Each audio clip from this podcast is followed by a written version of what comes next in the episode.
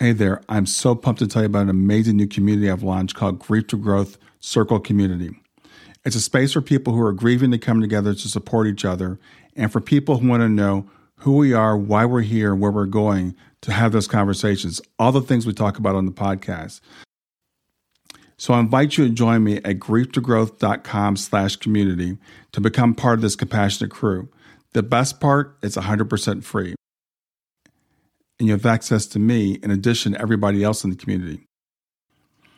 In fact, the podcast will be there so you can talk about the things we talk about in the podcast right there in the community. There's also some premium content if you want to go deeper in the work I'm doing, but mostly it's about building relationships and community and about sharing resources and supporting each other. So come on over and check it out. It's grieftogrowth.com slash community. I'll see you inside. Hi there. Welcome to Grief to Growth Podcast. Your host is Brian Smith, spiritual seeker, best selling author, grief survivor, and life coach. Brian believes that the worst tragedies of life provide the greatest opportunity for growth. Brian says he was planted, not buried, and he is here to help you grow where you've been planted by the difficulties in life. In each episode, Brian and his guests will share what has helped them to survive and thrive. It is his sincere hope this episode helps you today. Hey there. Wanted to answer a question that I got from one of my listeners slash viewers. So I appreciate you guys interacting with the last video I did with the questions, and I'll keep these going as long as you're interested in it. And this is a you guys don't ask easy questions. This is a question though that's very common that comes up, and I'm gonna I'm gonna frame the question, then I'm gonna I think maybe expand it a little bit. So the question is, when we cross over, when we when our bodies stop functioning when we die, to put it simply, do we have a choice of coming back? Uh, we have heard reports of people who have had near death experiences that have been given choices uh, or been given a choice to come back and they've chosen to come back. We've also, though, frankly, been told of people who have been given a choice to come back or not given a choice and were just sent back. So the question that this was prompted by the fact that this person's loved one, their their son, passed in a similar way to my daughter. He was a young man, sudden unexplained death. My daughter was young, she was 15, sudden unexplained death. And so when we hear someone who's had a near death experience and been given the choice to come back, we think, well, this person was so young and vibrant and loved life so much. Why weren't they given a choice to come back? Because I know they would have chosen to come back. So the thing is, frankly, we don't know that they would have chosen to come back. We have heard people even people who were mothers that had young children that were here that were given a choice or not given a choice, but were told, you know, that they had to come back and they decided they wanted to stay because it was so great there and they knew everything was here was going to be okay. So we don't really know what we would choose or what our loved one would choose if they had been given the choice. And frankly, we can't know if everyone gets a choice because, as I said, we know that some people don't get a choice uh, and they're sent back without having a choice. We don't know if people cross over and don't have a choice and are required to stay. Uh, and so, one reason that might be required to stay is if their body can't sustain life. Um, so, if your body can't sustain life, then of course you wouldn't be able to come back. So, I want to take this question of whether this person has been given a choice, and I want to expand it out a little bit to do we choose when we die? Because this I think is is the broader question. Um, do we do we choose when we die? And if and so let's go through this. So what I, always like to start off with is what do we know? So we're going to start off with what do we know for sure? Well, we know for sure that 100% of the people that are born will die. Uh, there, there are no exceptions. If you're born, you die, you're going to die. That is the plan. The questions are where, are when, and how. Those are the two, two things that are, are variables but birth comes with a 100% chance of death. The number one cause of death is birth. So we we know that. And you know, so we sometimes get upset about the timing of things. We get upset about um, the way things happen, but we know that death is is inevitable.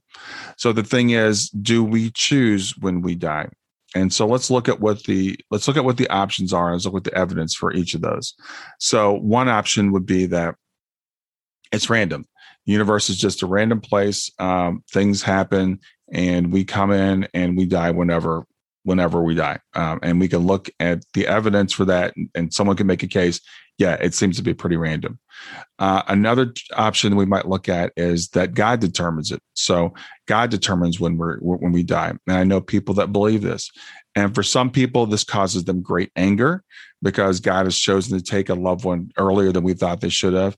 For some people, this brings them great comfort that God, in His infinite wisdom, decides when it's a right time for us to go, and people accept that, and and it's okay with them. Um, that one doesn't really work for me, but if it works for you, then fine. I was visiting with someone just a couple days ago uh, that had a loved one that passed suddenly, very young, and they were comforted by the fact that they believe in God's divine timing and that God determined that. So it could be random, it could be God. It could be that we choose uh, either alone or in cooperation with a team of uh, on the other side. So this is an interesting thing because we can clearly see as the human part of us, the human side of us, that we don't choose. We see people die in accidents.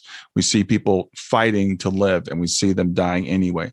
So we know the evidence doesn't show that the human part of us chooses when we die, but there is the possibility that we choose as our higher self, as our soul, if you want to call it that, as our oversoul.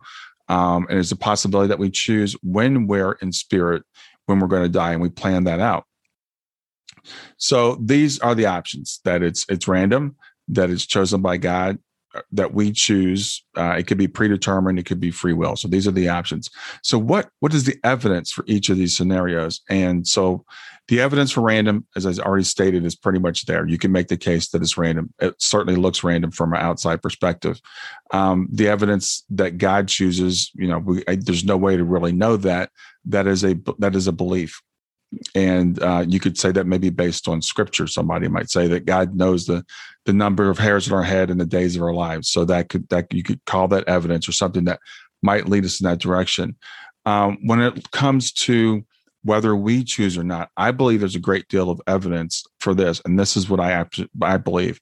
We've had people that have had uh, between life regressions where they'll go back to when they're in life between life and they'll remember planning their life out and how things were supposed to go.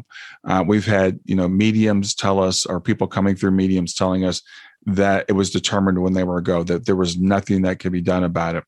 Um, we've had people have had near death experiences that have said everything is just as it should be and that we we are it's determined when we're going to go. Uh, I remember Dr. Mary Neal when she had her near death experience when she was in spirit. She was told that her son would die at a very early age. I believe it was around 18, and it was about 10 years from when she had this experience. And no, in spite of whatever she did or whatever she believed or whatever, it did come to pass that her son did did pass at that time.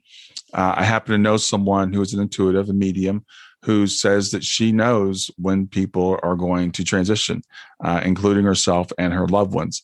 Um, and so, in that case, uh, at least what her, she's reported to me, there's really no choice. Um, now, there's some people that have said that we have multiple exit points, that there are multiple points in our life where we might have we might choose to go, but we can't apparently go past that last exit point. So that's that's predetermined. So the thing is, whichever these things we choose to believe, we can find some amount of evidence for it. I think the preponderance of the evidence points to the fact that somehow that we choose either well, when we're in spirit before we come here or as our higher self, how long we're going to be here. And I think we choose it that way. And it may not it may not fit in with what our human point of view is. You may you might say, well, who would choose to pass at, at 15, for example? Who would choose to pass as as an infant? Um, and in some cases, even our, our, people have had children that pass in their 30s or 40s, and their their life was too short. And who would choose that? So, as our human self, we probably wouldn't choose that. But as our higher self and seeing the bigger picture, we might choose that for the benefit of our soul for this incarnation and or for the benefit of our loved ones. Another thing I want to say while I'm talking about this is I think it's very important is especially with young people, we view their their transition as a tragedy that their life was cut short, that they weren't able to enjoy their life, and that they should be here and enjoying all the great things about life. Well, there's a couple of things that's that's actually kind of wrong with that point of view, and I want to point out what those are. First of all, their lives were not cut short. They we, when we transition, continue to live. In fact, we'll live more abundantly, a, a better life.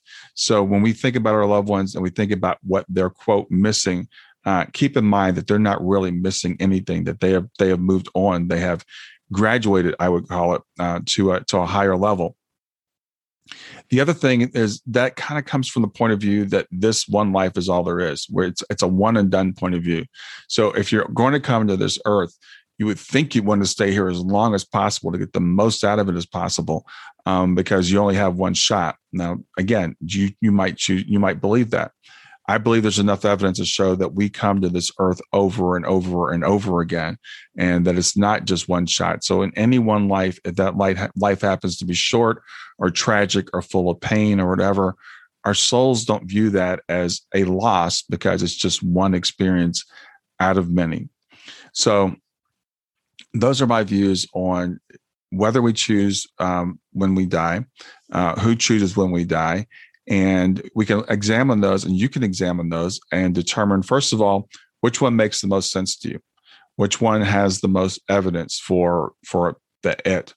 The other thing is try each one on because we can't, frankly, really know this for a fact while we're here. So try it out. What makes you feel comfortable? What brings you peace? What brings you joy? And if even any of them don't bring you peace and don't don't bring you joy, then you don't have to choose to believe that. There are other options you can choose that do have evidence. I'm not just saying choose which one feels best to you or makes you feel the best. I don't think it's all about wishful thinking.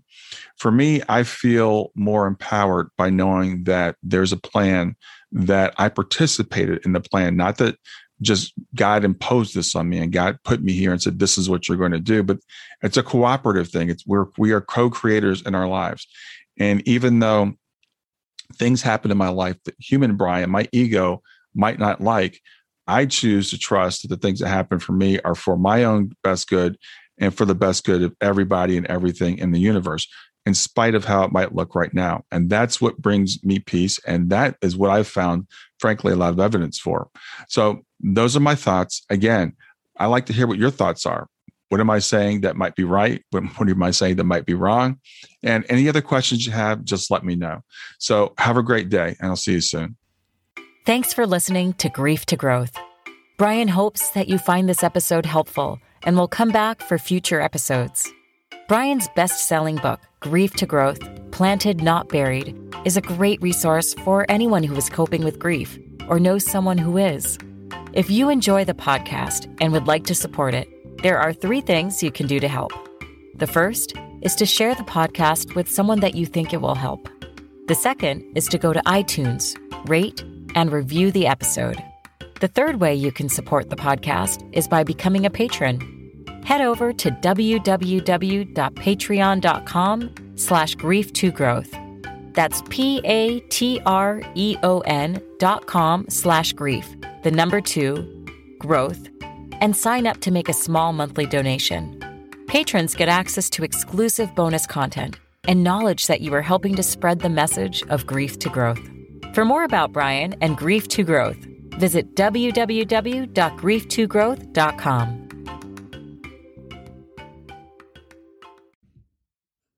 Hey there, if you like this episode, come on over and talk about it. Let me know what you liked. If you didn't like this episode, come on over and talk about it. Let me know what you didn't like.